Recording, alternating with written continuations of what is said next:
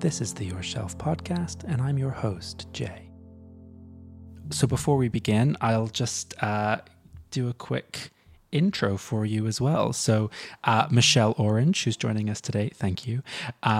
Michelle started out, correct me if I'm wrong, with sort of kind of film criticism and journalism, and then in 2013 brought out a book of essays called This Is Running for Your Life, and then earlier this year brought out the memoir Pure Flame, which I realized actually as I was preparing for this interview has two different subtitles. In the US it's A Legacy, and in the UK it's something about mothers and daughters. So I have thoughts, of course, about this, so I'll get to that later. But it's a pleasure to have you, Michelle, and especially given that Pure Flame is Your Shelf's #1 nonfiction book of the year. It's really exciting to be able to talk to you about it today. Well, thank you. I'm really thrilled and honored that you responded to the book the way you did, and of course that you chose it, especially knowing how widely you read. that my book has the spot of any prominence among all of the reading that you've done this year, especially is really thrilling to me. So thank you. Thank you. Okay, so we've got the millions of welcomes and attributions out the way and everything. So now let's jump on into the lightning round. Let's talk subtitles. Oh no, okay, lightning round. Yeah, soon. Okay, first question: do you have a comfort book that you turn to? A comfort book. You know, the book that I've reread most often is The End of the Affair by Graham Greene. A London set book. I don't know if comfort is the word I would use. It's, but perhaps it is. I reread To the Lighthouse this year, specifically for comfort. So maybe that's a good. It was my first rereading, though. I think maybe it'll be my go-to. Every now and then when I'm looking for solace or guidance or just sort of a reminder of what's possible in writing. That's the one I turn to. Yeah, that's a good choice. And then what is or what are the book or books that you would say made you? Oh, wow. And that can be as a person, as a writer, as a reader. That can be one book in particular. That can be, a book that was formative when you were a child, a book that, was formative when you were an adult, anything, just a sort of snapshot. Oh, wow. Books that made me.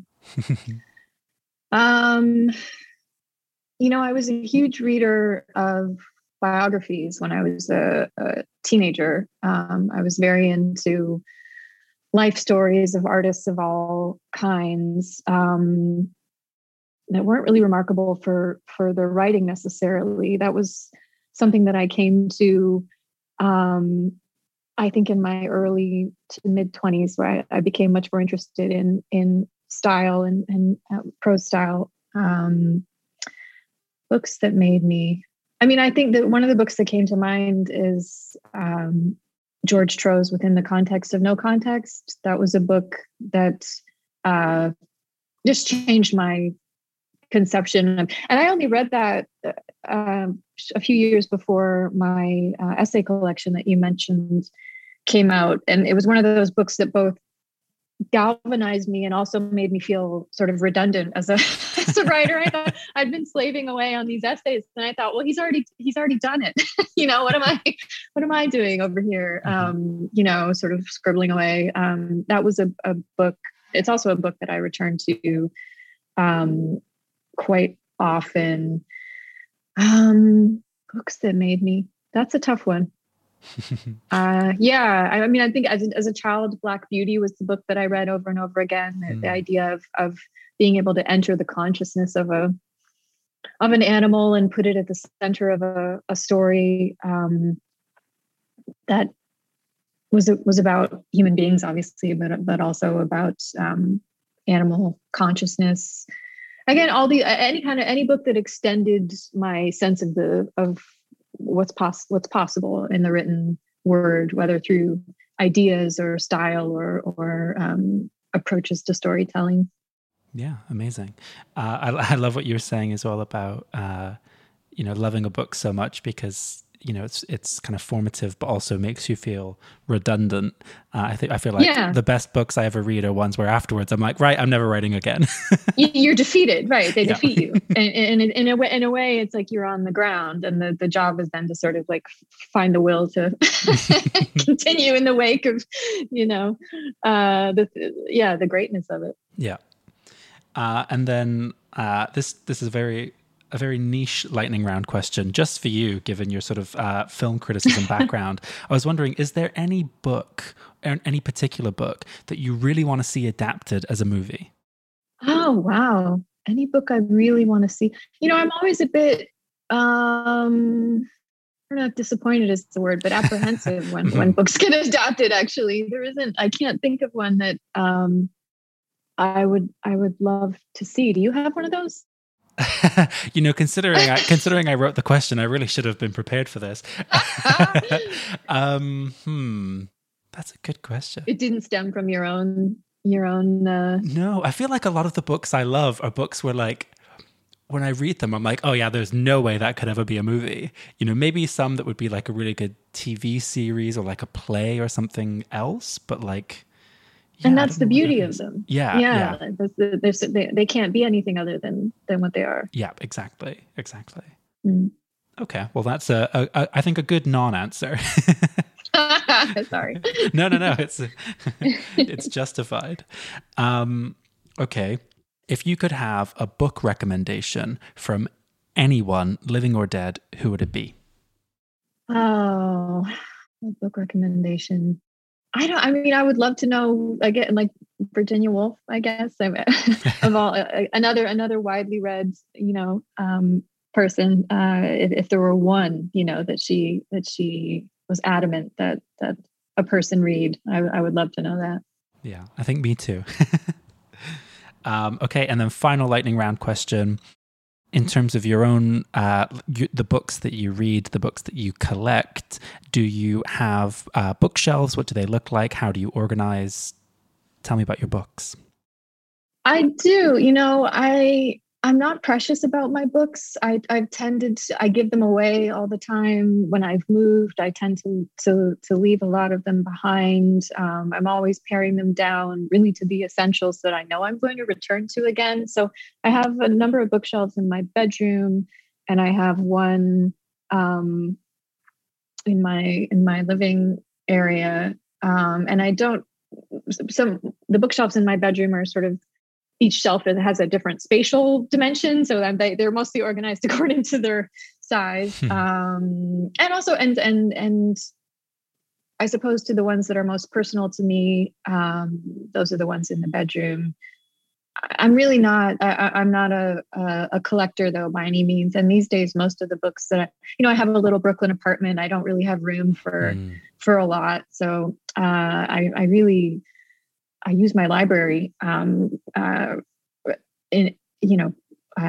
at the library. I'm always picking up books at the library, and I love dropping them back off. And if there's a book, if I really fall in love with a book, then I'll get a copy for myself. But I can't say I'm much of a collector. The ones that I have are very, very special to me, but they're pretty few in number. I think you're the first person to say that, actually, like I've interviewed so far, but that's quite that's quite nice. I'm kind of envious, actually. I have such a hard time letting go of books, even when I'm like, oh, this was fine, like I don't think I'll ever reread it, but I couldn't possibly part ways with it. I do that for a time, and then I force myself to rehome them. I can't do it immediately. There's always but then I at a certain point I realized that I live in a tiny Brooklyn apartment, and if I you always know that person whose book is, whose apartment is piled high with books. And I just can't, I don't like clutter. So I'm a bit ruthless, I suppose. Nice. Yeah, I think I need to I need to take a page out of your book, because about a year ago, as I was sort of getting ready to move, I was, packing all my books, and I started having anxiety dreams where I would be buried alive by falling books. So I think that, yeah, this is maybe another sign that I need to start living more sensibly, as you do. Your unconscious is trying to tell you there's a better way.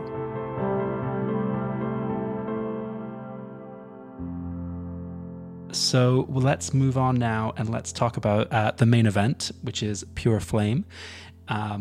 This is a memoir that came out earlier this year. Just for our listeners who may or may not have read it, Michelle, I was wondering if you could sort of, in your own words, tell us a little bit about what Pure Flame is about and, where it came from.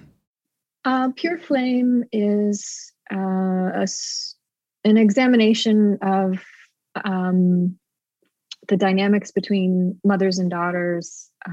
Generally, using my relationship with my mother and her relationship with her mother as an entry point to an examination of how questions about maternal legacy have been shaped and forged and sort of remade across a century of feminist progress, beginning towards the early part of the 20th century and extending into this century.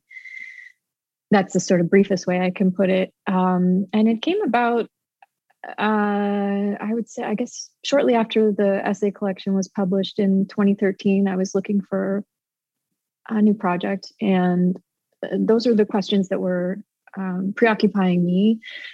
I knew it would have a personal element, that I wanted to use elements of my own life and my relationship with my mother, because it's sort of complicated. I felt that my mother and her mother, generationally, they represented a useful cross-section of feminist progress, I suppose. My grandmother being born in 1915, my mother being born in the mid 40s, and my mother having come of age in the midst of the feminist movement, the second wave, the feminist movement. My grandmother having come of age, being among the first generation of women who could vote. Shortly after I started working on the project, and what I wanted to do was bring in large contextual questions, examine the lives of certain writers of those generations, different artists that might prove representative in one way or another, and interweave them with some personal elements. Shortly after I started working on the book, well, maybe not shortly, 2 years or so after I started working on the book, my mom became seriously ill, and that changed the trajectory of the book, and the book took a lot longer to complete. And after a 2-year illness, my mom died. And so the book came to incorporate much more of that experience and of our relationship and of the personal element than I had anticipated or planned for. Mm. And so you started it sort of not long after then. This Is Running for Your Life came out, which was, as we said, 2013, and it came out this year. So that means you spent maybe sort of 6-7 years kind of putting it together? Yeah. So I would say, it was really from 2015 on that I was working in a concerted way. Before that, it was sort of, in the ether, and I was engaging with it less purposefully. But yeah, from about 2015 on. So it was a solid 5-6 years that I was working on it. Which is, I don't know, does that, to you, does that feel like a long gestation period? It does. And at the same time, I, looking at the book and how it turned out, it couldn't have been any other way. Mm. And I needed that amount of time to, the book changed shape so many times, and in order to feel confident in it and be happy with the finished results and come to us all sorts of decisions about what I was and wasn't going to include, I needed that time. There was no other way. I was dealing with my mom's illness and taking a caretaking role, and then grieving her death, and trying to settle on the parameters of the book was also part of it. It's you know, what so many writers of nonfiction deal with is where you finally sort of set those parameters. And that was a bit of a struggle for me with this project. I think it's so interesting that you, you know, you're talking about the sort of the form that the book took and the parameters that you put in place, and then also about, you know, the fact that it needed to take the time that it did. And, you know, when you read the book, it obviously it covers the sort of main narrative arc of it covers, you know, quite a few years, and beyond that, it covers, you know, decades, centuries, even of sort of thought, of literature, sort of criticism, that kind of stuff. You know, so it's a kind of, in so many ways, it's a slow burn, but also it has that kind of intensity and that kind of sort of propulsive feeling to it, that almost kind of makes it feel like it's something that was written in kind of, you know, in a fever, in a very intense kind of burst. And so the fact that, you know, it does both, I find just so kind of just fascinating and like a very rare feat. I mean, that's incredibly gratifying to hear. I would say that hopefully, you know, that propulsive feeling is, of course, exactly what I worked for and wanted. And it was something that I think I was only able to arrive at after my mom had died and a period of time had passed. And then I really did work in a fever sort of state, and wrote enormous amounts of new material, and also was finally able to synthesize so much of the research and the, you know, historical and cultural context that you're mentioning. I was able to finally find it, you know, cull it, refine it, you know, find the places for it that actually made sense, you know, within this framing story of that really, in terms of chronological parameters, begins with my grandmother's death in 2011 and ends with my mother's death in 2018. So I did, you know, there was a period I wasn't able, I handed in the first draft of this manuscript a month before my mother died. And then I just wasn't able to return to it for a good 6 months. And I knew it wasn't going to be the book. It wasn't the book. I was under the gun. I was doing the best that I could. Things with my mom and the palliative stage of her illness had stretched out much longer than any of us anticipated. And I was just sort of free falling with the project. And after those 6 months had passed, there were a couple of things triggered me, I guess, back into motion. And I really did enter a sort of slightly insane state of feverish work to make it the book that I wanted it to be. Yeah. Which leads me actually to one of I've written down some of the lines from the book here that really sort of jumped out at me, and which I was hoping to sort of talk a little bit about. This is a quote: "The flame by which I had lived, toiled, and sought my own reflection. I don't burn like her, but pure and plain enough to light my own way." And obviously, you know, the book is titled Pure Flame. It opens with an epigraph from Susan Sontag, and that's sort of where the phrase pure flame comes from. There's a lot of imagery about flames and heat. And, you know, then even just in the kind of the style, there's that heat to it as well, as we've just been discussing. So I was wondering if you could talk a little bit about the sort of title of it, and also this kind of recurring imagery, and why that Sontag quote was so I guess decisive or formulative for this, or formative rather, for this book. That's an interesting question. It takes me back to spending some time with a friend of mine in upstate New York in 2015, when I was more in that note-taking, researching, you know, reading, casting a wide, my interests where they took me, you know, within certain parameters. But I was reading The Volcano Lover for whatever reason, and I was working with a different title at that time. It was called Impossible Professions, which is taken from a Freud quote about psychoanalysis being, I think it's together with parenting and maybe teaching, or if I'm not mistaken, is like the three impossible professions. And that was the one that I had in my head. And yet there was this whole section of The Volcano Lover that I was struck by, that I was discussing with a friend of mine of an evening, and went over that quote with her. I was trying to explain to her why it resonated with me, and what I felt in it, and how it connected with my mother's life and my certain ideas of my mother. And it was she who said, "That's your title, that would be a great title."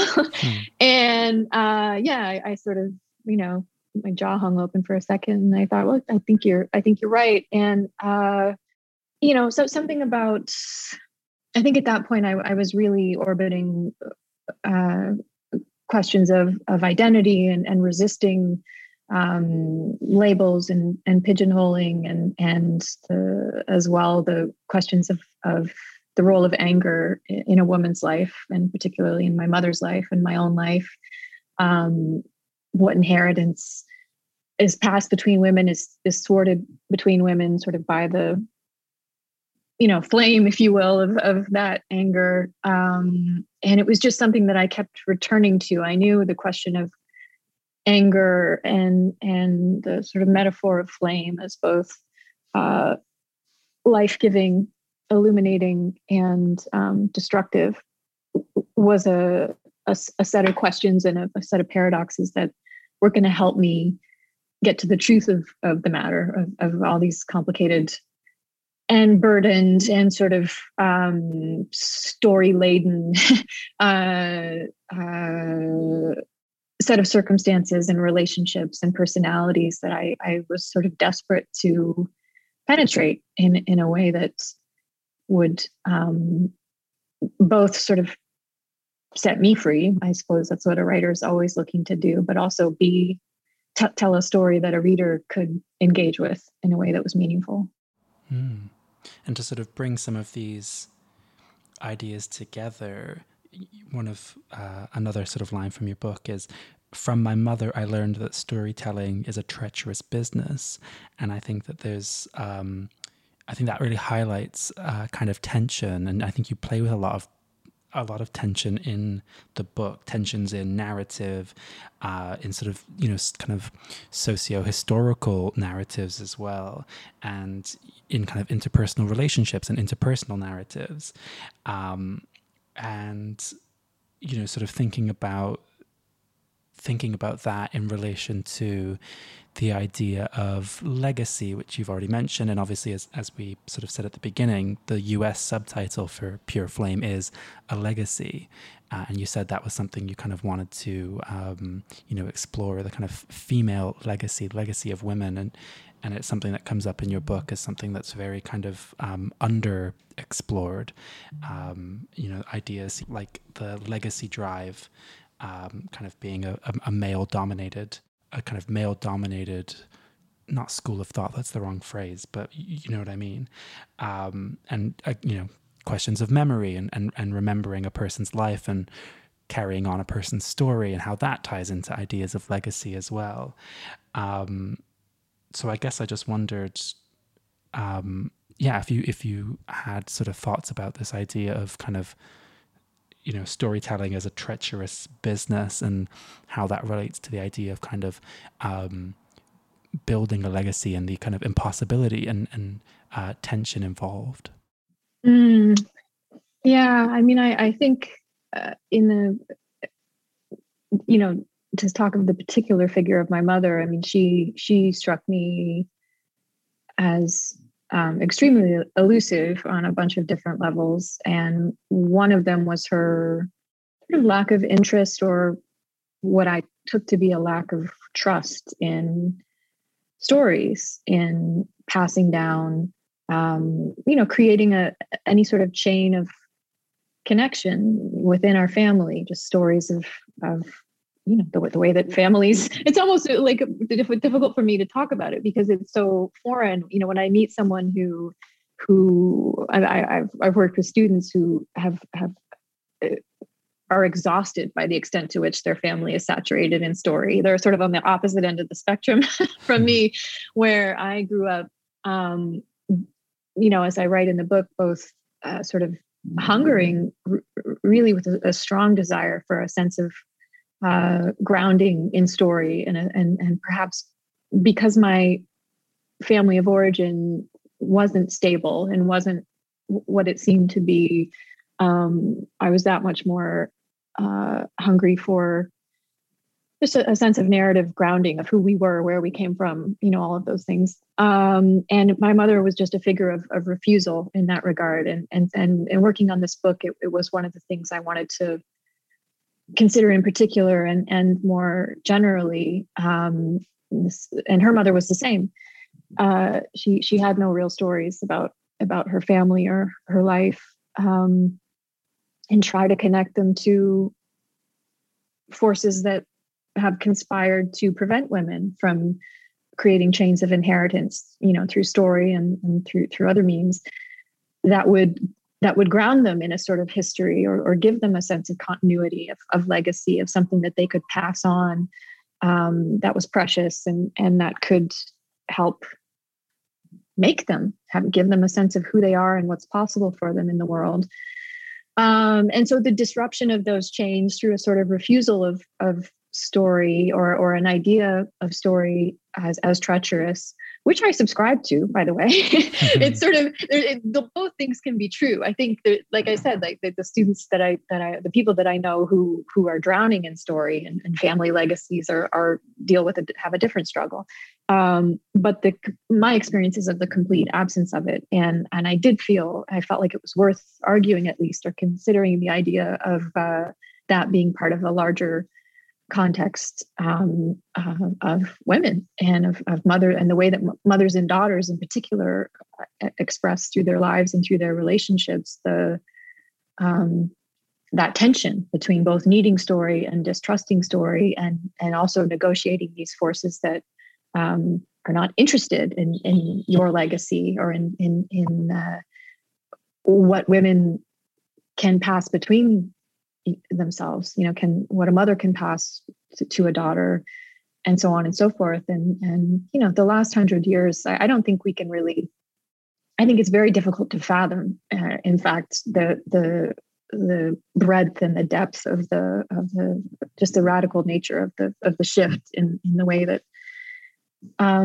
women in many parts of the world, certainly not all the world, but in many parts of the world, have been able to live and have been able to create themselves and enter the world. And so it one of the things that does is highlight the role of story in any life, in any empowered life, and the forces, you know, in my opinion, that have conspired to keep women from a sort of robust sense of their place in a larger order, specifically a larger maternal order. Mm. I think I found it really interesting that you said that you do also subscribe to the idea of storytelling as kind of treachery, and that, you know, I think one of the subsequent lines around that part of the book, you say, "I came to resent this as a chef might resent having been raised on gruel," which, you know, aside from being a sort of hilarious image, is, I think it's very telling. It's this idea of kind of learning, you know, how you can learn so much about storytelling in its absence, in the sort of occlusions as well. But also something else that kind of struck me is that the book, you know, not quite right from the beginning, but very early on, it starts by pointing out that your mother was storied in a way in the Janice Jerome thing, right?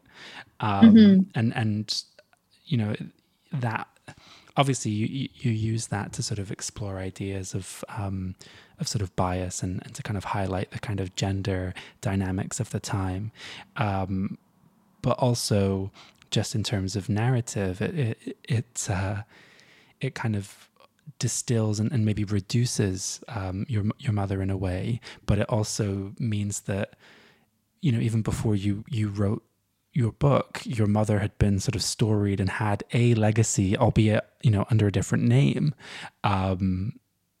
you know, for some time. Right. And it's so curious to me that she agreed to participate in that. I think it's the perfect, it's exemplary of this tension, sort of feeling on one level that stories are treacherous and submitting oneself to them or accepting, you know, a given narrative about your life or even a given identity is limiting in a way that's unacceptable. But we also need to be known, and we need to, especially if we feel that some part of our experience is unjust or is could be learned from, and my mom was like a lot of people, was sort of pushed and pulled between those forces.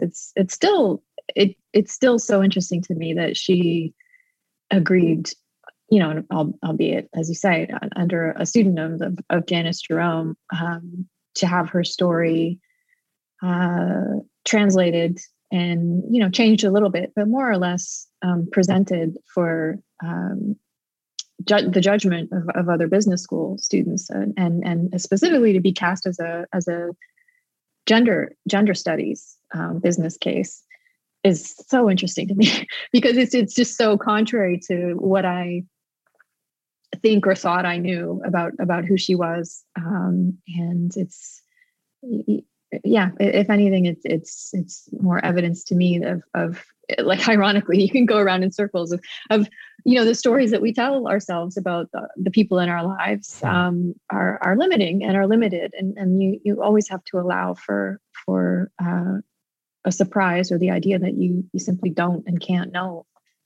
everything about another person. Yeah. And I guess, you know, it goes back to that kind of idea of tension and the sort of tensions that run through the book. But also, you know, I think the idea that sometimes it's not, or it doesn't have to be tension, you know, two sort of apparently contradictory things can be true at the same time. And I think that's another sort of thing that runs through the book.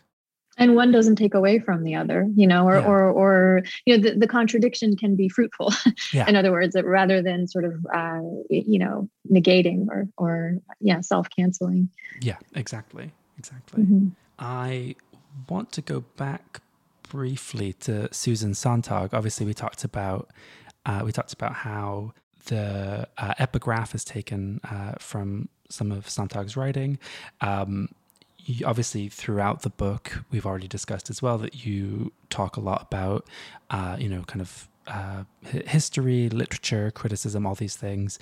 And, you know, writers like Simone de Beauvoir, Adrienne Rich, you know, people like this come up a lot. But I felt reading it that Susan Sontag was much more kind of present in your work than any of the other writers. And I wondered if there was a particular reason why Sontag more than anyone else kind of stood out to you.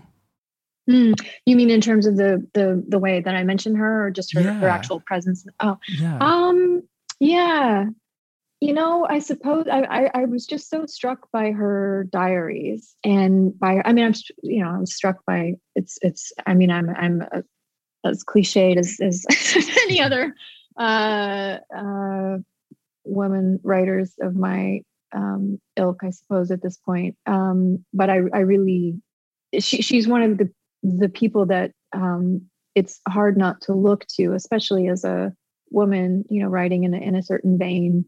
And interested in, well, whatever. I studying her work and then looking at her diaries and seeing the disparity between. I mean, her diaries are just overflowing with references to her mother, And it's so clear what a tremendous influence her mother was on her. And she wrestled with their relationship for the entirety of her life.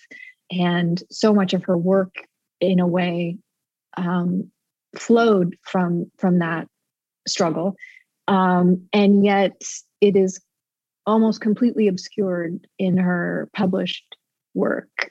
I haven't read all of her fiction, so that might not be, I might not have the breadth of authority. I might need to make that statement, but in my experience of her work, and I've read a lot of it, and it's not that you're looking for like a novel about her mom or essays about her mother, but there was something about the Sontag experience that for me epitomized this question of, and because Sontag is of a generation that is, she's older than my mom, but only by a decade or so, where they're straddling this moment in time. And the way forward for a writer like Sontag, and for me, Sontag was exemplary of a condition that I was interested in looking at for female artists in the 20th century, especially of not feel there wasn't room. It seems to me in her art and her criticism and in all of her published work for an examination of this force in her life that was central. And so much of her work and her incredible work might bear some relation to it, but my impression was it would never occur to her to consider her mother as anything other than a sort of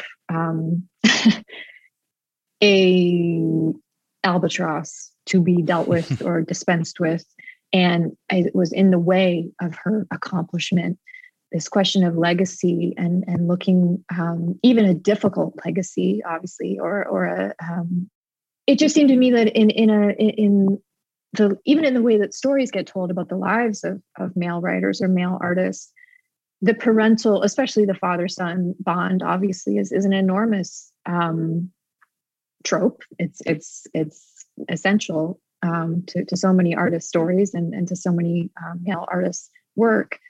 For women of Sontag's generation, I was certainly interested in the idea of them not only having to efface that, but it never occurring to a woman working in or to a lot of women working in that period to consider that relationship with their mother as fruitful, as containing a legacy that needed to be dealt with one way or the other.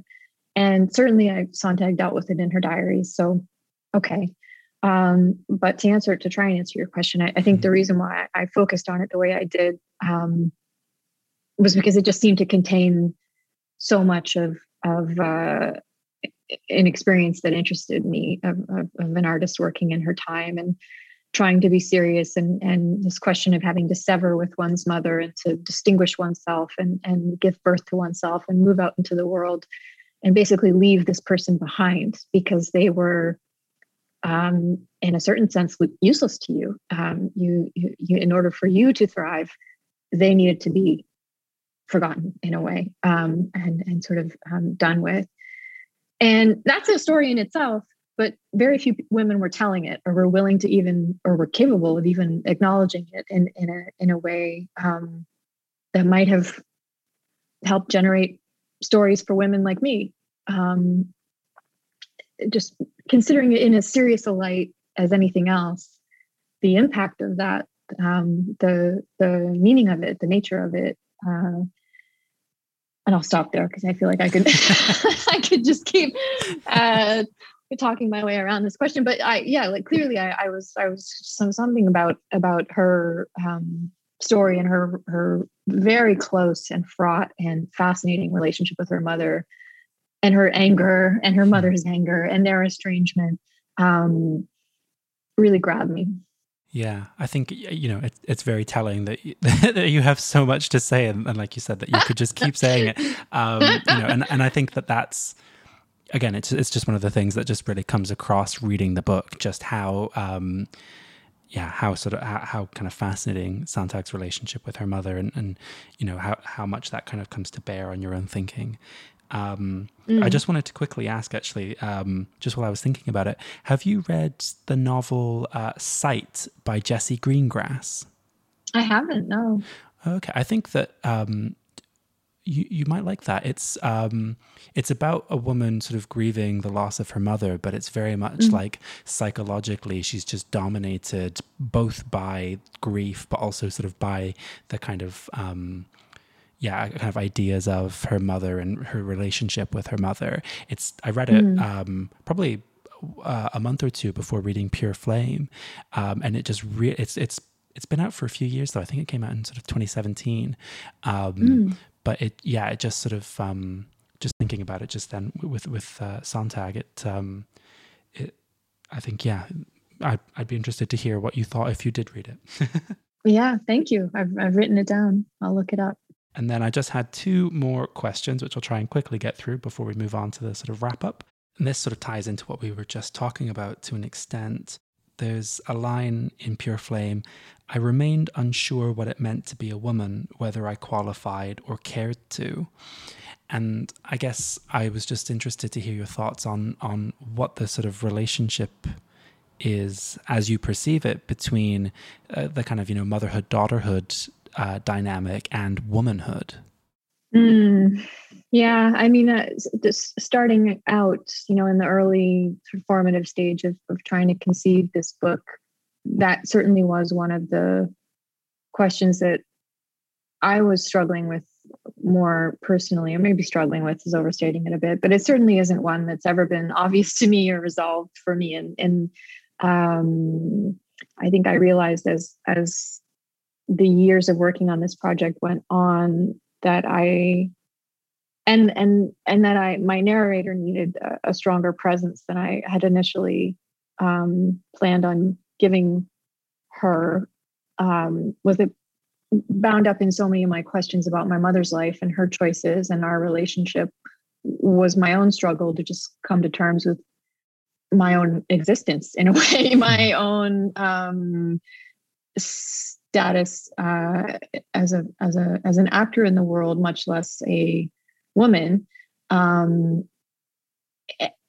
so I don't know that it's. I think my thinking was that it's sort of inextricable.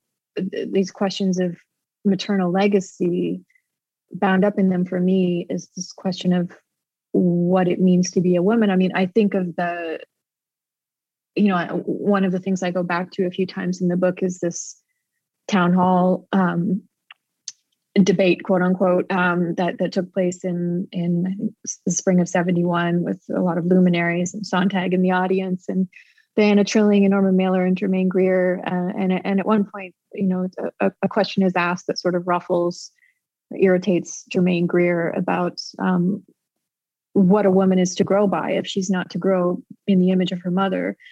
And to me, that sounds like, how are you going to figure out what it means to be both a person, but specifically a woman, if your mother isn't going to provide that model? But again, that question is also bound up in storytelling. I think what is gender but a story in a way. And it's never been one that has particularly interested me. It's always been one that has felt externally imposed on me, and I've abided, you know, in all sorts of ways, and not questioned it overly, while inside myself, you know, just sort of being all questions. And I think my sort of avoidance of that disparity has been a guiding force in my life in ways that I haven't properly understood or reckoned with. And so the book was an opportunity for me to try and do that, and to come to, you know, because when you hit a point, you know, when you're like, as I was working on the book, sort of nearing 40 and looking around and realizing that I had made all sorts of choices by not making choices about certain things, you know, involving having children or entering something like a marriage and I just needed to, if not settle, really wrestle with these questions in a more concerted way, both for myself and for the, hopefully for the benefit of the book. Yeah. And then I think that leads us nicely into my last question. So obviously Pure Flame is mostly a memoir. I would say at the sort of center, it's a memoir. It does sort of bring in kind of criticism and various other things, but the kind of central thread of it feels like a memoir. And it feels quite distinct. I only read This Is Running for Your Life, which is your book of essays. I only read that maybe last month. So, you know, quite a few months after reading Pure Flame. But I not jarring is the wrong word, but I found it almost like they're two very distinct bodies of work, two very distinct styles of writing as well, from your essays to the memoir. And obviously, you know, 8 years in between them in terms of publication is also going to account for some of that. But just from a sort of subject matter perspective, you know, in the essays, there's much more room for you as a person to hide. You know, you don't have to foreground yourself in quite the same way. And, you know, then I was also thinking about another line from Pure Flame, which is, you know, talking about your relationship with your mother. You say, as a writer, the subject appeared fatal. And yeah, I guess just, I just wondered sort of, how did it compare, that sort of experience of moving from something which was, you know, they're both very sort of analytical and, you know, perceptive books. You know, you're looking out at the world, at culture, but with Pure Flame, it's much more kind of almost like you look out and then it looks back in. And I just wondered what that kind of jump was like for you. Painful, you know, challenging, necessary. I do love a good hiding place, but I also felt, I think that's part of why, you know, when I mentioned earlier, the first draft that I turned in, it was probably a much closer relative to This Is Running for Your Life than the finished book. I think I was resisting kind of with, I both knew I wanted to evolve in my writing, and I knew that writing an entire book as opposed to a collection of essays was something I was going to have to teach myself how to do in the doing of it. But I also resisted, you know, and sort of as one does, you know, you resort to all of your old faithfuls. So the first draft was really more like a collection of essays. You know, what was it like? I mean, it really was freeing and painful and revelatory for me to feel like I was moving forward in my work, and I was doing it in a way that was true to who I was and true to the voice that I wanted to use, and that I felt was also the most effective. And, you know, I don't know if effective is the right word, but it was the voice that I needed, and I had to fight a lot harder to land on it for a bunch of reasons. One of them was just the ground of the story was a part of the story was shifting under my feet, and I've never worked that way before. And I also just had to pay more attention to story, which as we've established is not a thing that comes naturally to me. And there's my own distrust of it is sizable. So reconciling myself to, and teaching myself how to tell a story in a way that I hadn't before, without the escape hatches that I perhaps have used in the past, or just a different mode of writing. We don't have to look at it as derogatory, I guess. I mean, it was a wonderful challenge, and it was also part of what helped me survive a very tough period of my life, and leaving the pandemic out. But the pandemic was also, you know, I finished the book as the pandemic was in its earliest months, and it gave me a place to go and a way to move forward as everything else was standing still. And I was just determined to get there, to get where I needed to be. You know, a lot was on the line for me. And if I was going to go as deep into my mom's life and my mom's story as I felt it was necessary to do, if I was going to continue with the book, I needed to get it right. And that was both an excruciating and exhilarating challenge.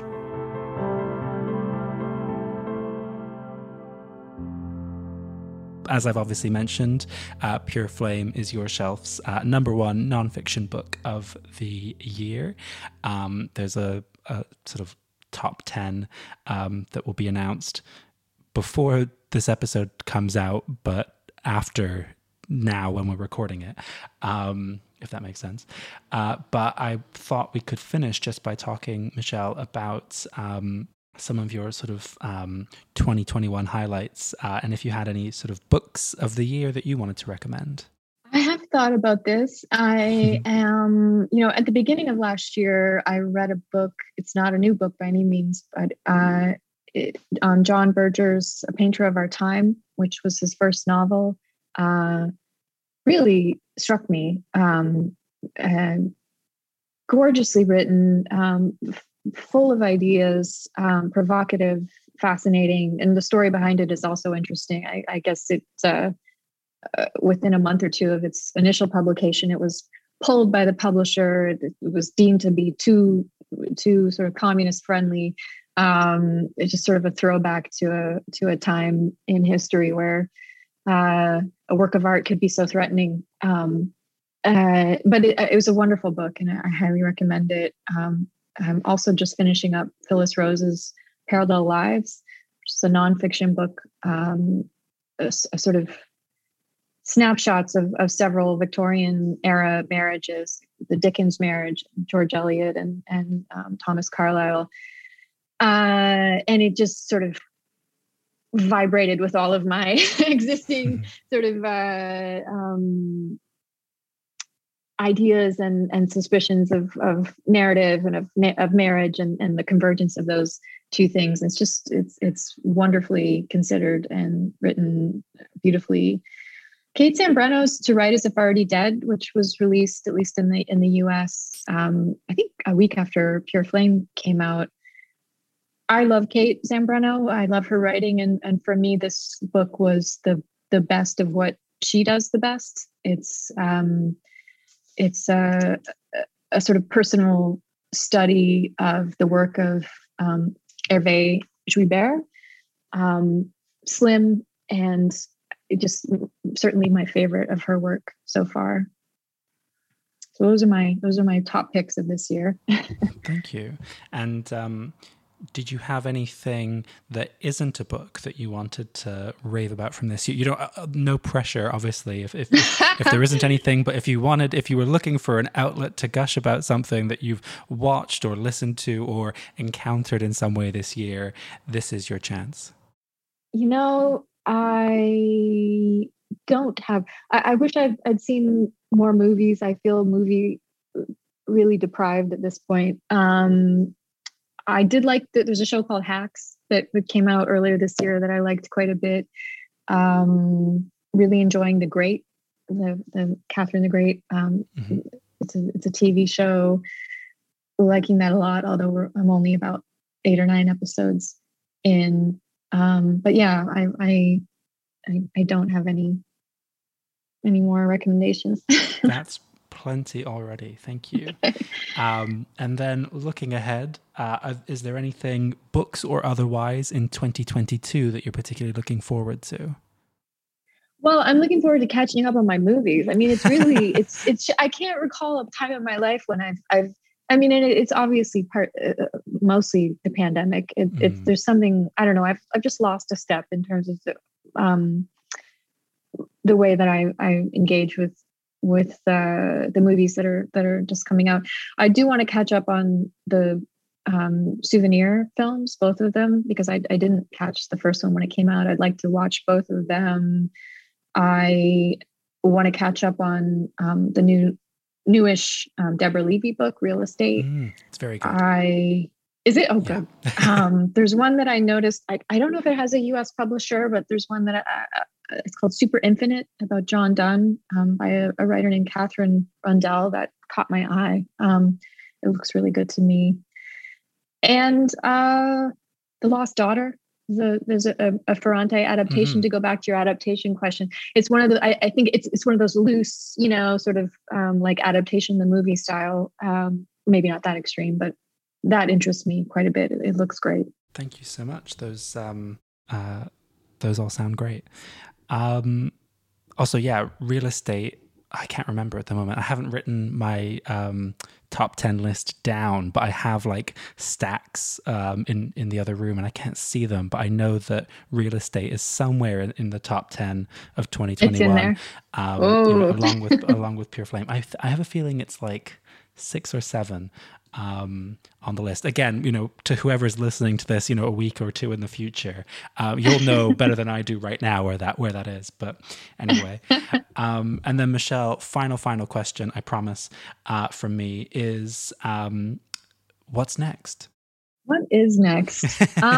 Yeah, I am sort of deep into 2 different projects that are both really in the notebook phase still. One is, you know, to go back to what we were talking about with regard to Pure Flame and you know, taking a step forward, or at least taking a step in a different direction in one's work. I've been playing with fiction. I've been sort of trying to fall in love with writing again, or at least find, not that I'm completely out of love with it, but I don't know, publishing a book is draining. And so I've been working on a fiction project, or at least making notes in a direction that is sort of stimulating the gland that needs to be stimulated. And I'm also trying to put together another essay collection, some of which are previously published, and conceiving a few new ones to round it out and give it a sort of thematic thrust. And those are I'm doing a lot of teaching, you know, I'm trying to, like you, I'm sure, and everyone listening, I'm just trying to stay alive, trying to keep it together and ride out, you know, whatever this next phase is of the thing we're in. Hopefully, it's tough not having a project. Being deep in a project, like I said, being deep in a project was such a gift to in terms of the timing and the pandemic. So I'm struggling a bit with trying to exercise the discipline that I sort of counsel my writing students, which is, I think, writing out these periods is one of the key parts of being a writer. You know, without giving up or sort of losing your ballast. So I'm close, but I don't quite have 2 feet in a new project yet. Okay, I think, yeah, I was just thinking about, you know, I'm someone who, whenever I sort of finish working on a project, I find myself so kind of bereft when I don't have that thing kind of guiding me anymore. And usually, you know, the longest I sort of work on any one thing is, you know, maybe a couple of years. So, you know, the amount of time that went into Pure Flame, I can imagine, the kind of deflation that comes after, you know, putting so much of yourself into something for so long. So yeah, I really sympathize. Yeah, I've got the bends or something. I'm still in this sort of staggering around, you know, just sort of trying to stay upright. Yeah.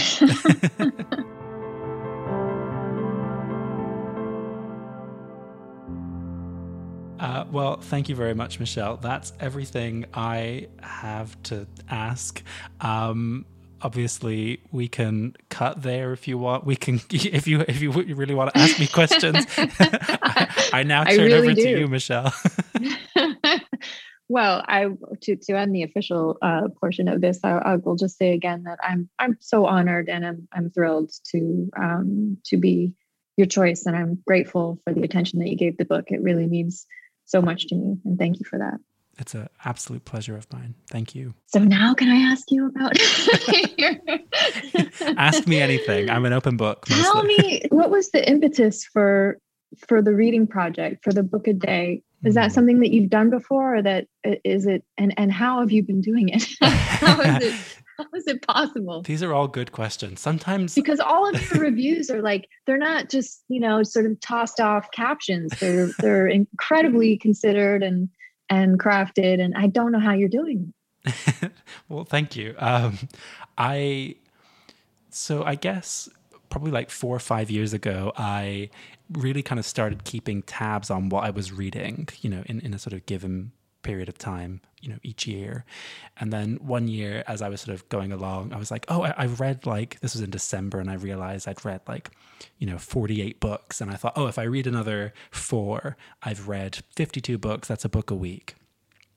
And then I kind of slightly became obsessed with that kind of, you know, how many books a year am I reading? And so then the next year, my target was 104, which was, you know, 2 books a year.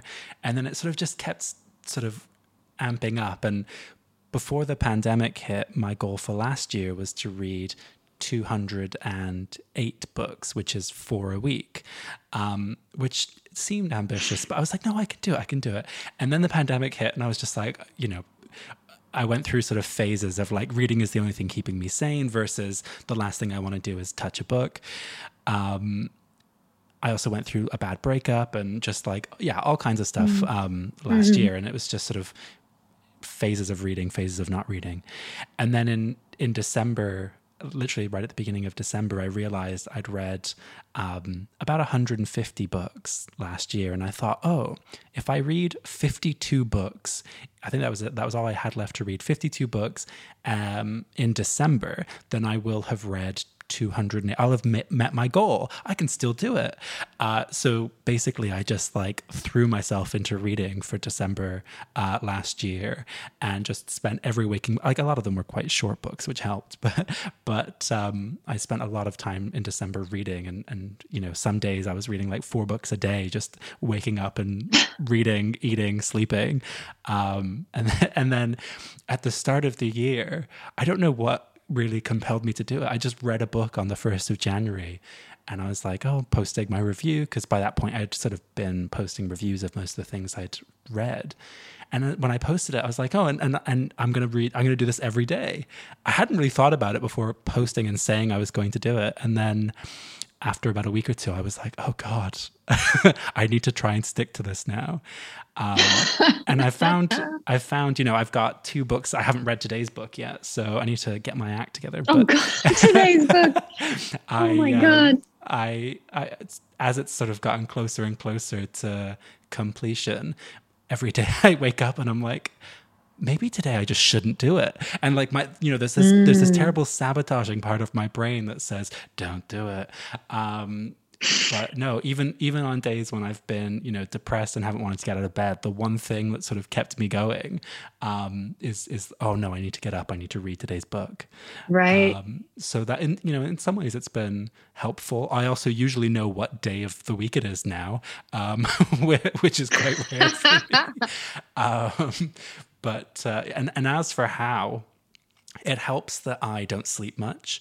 I also sort of have read quite a few short books, and, you know, I read a lot of poetry, which is sort of easier to kind of read a book of poems in a day than to read a doorstop novel. I have read a few doorstop novels, which a day of reading, you know, an 800-page book is a long day. No, and I think just sort of having that discipline, when I went to university as well, it was a very intense course, and I had to read, you know, like 10 books a week and also do all my writing alongside it. So I'm kind of used to reading quickly, synthesizing the information quickly, and writing about it. So I think it's just a kind of experience and discipline thing. And just a kind of pure stubbornness too. I was going to say, it has to be, I think you've got to have a level of discipline, but also just, sort of a pig-headed will to... Yeah, very much that. Do you find yourself like canceling plans, or you can't, like turning down? I'm almost ashamed to admit it, but yeah, there have been times where times where, I've been working all day and then a work meeting runs late and a friend's meant to be coming over for dinner, but I haven't had time to review the book, and I either, message and I say, can we delay by an hour, or, they're here and I'm like, looking at the clock, seeing if they're going to leave. And, I've had to say a few times, if you're not going to leave before midnight, I have a book review to write. So, stay in silence or leave. But I think, I'm lucky that most of my friends humor my slightly crazy and pig-headed determination to do this. I don't think they'll they understand. Yeah, I don't think they'll support me trying to do it again. So right. Next year I'm going to have to be much more accommodating to people than to books. But yeah. And the press that you run, how are you finding the writers that you publish? What's your plan? How's it running? That's a good question. So we've only published two books. So I say I've only published two books so far. The first one was actually my first book of poems, and that came out in January last year, just before the pandemic. And then the pandemic basically just screwed up everything, because it became too much for me to really think about or do alongside everything else that was going on. In the background, I'd been working on editing the second book, which we just published a few weeks ago, which is a book of poems and sort of almost like diary entries. Basically, it's this songwriter, Self-Esteem, who I became friends with last year after being a big fan of her work. And I sort of, she, as well as writing just the most amazing lyrics, she posted these phone notes of hers on Instagram. And it was usually just like really pithy and funny, but insightful and kind of meaningful, usually one-liners, from her iPhone notes, and she'd post them on Instagram. People would love them. And I sort of pitched to her that, we should publish her iPhone notes as a book and, throw in some kind of longer poems and some lyrics and things like that. And basically that's what we've done. And it's like a small kind of Bible / iPhone shaped and sized thing. And it's kind of like a diary. It's kind of like a poetry book. It's really kind of, I don't know. I haven't read a book like it. So getting to make that with her was so exciting. And, and that's kind of what I want to do. I want to keep on making books that are, that other people aren't making, that other people haven't read before as well. But primarily, I think, the thing I'm looking for is books that I would want to read. And, we earlier this year opened up submissions. Haven't had very many submissions for like a full-length book yet, which I'm like, come on, someone pitch me the book of essays or the memoir that makes me cry. Come on. And we also have some sort of like online kind of journals that are also taking submissions, and hopefully through that I might find someone, with kind of more work than just a short piece to publish as well, but sort of using that to kind of discover new writers as well. So yeah, it's like, it's very sort of early stages still of the press. It's technically only in its second year, and we've only published 2 books just about. But yeah, hopefully next year we'll have another 2. I think just, and hopefully sort of expanding beyond just poetry, which is mostly what we've done so far. Well, and I love the idea of making a sort of design-wise, a sort of bespoke approach to the books. I love that. Thank you.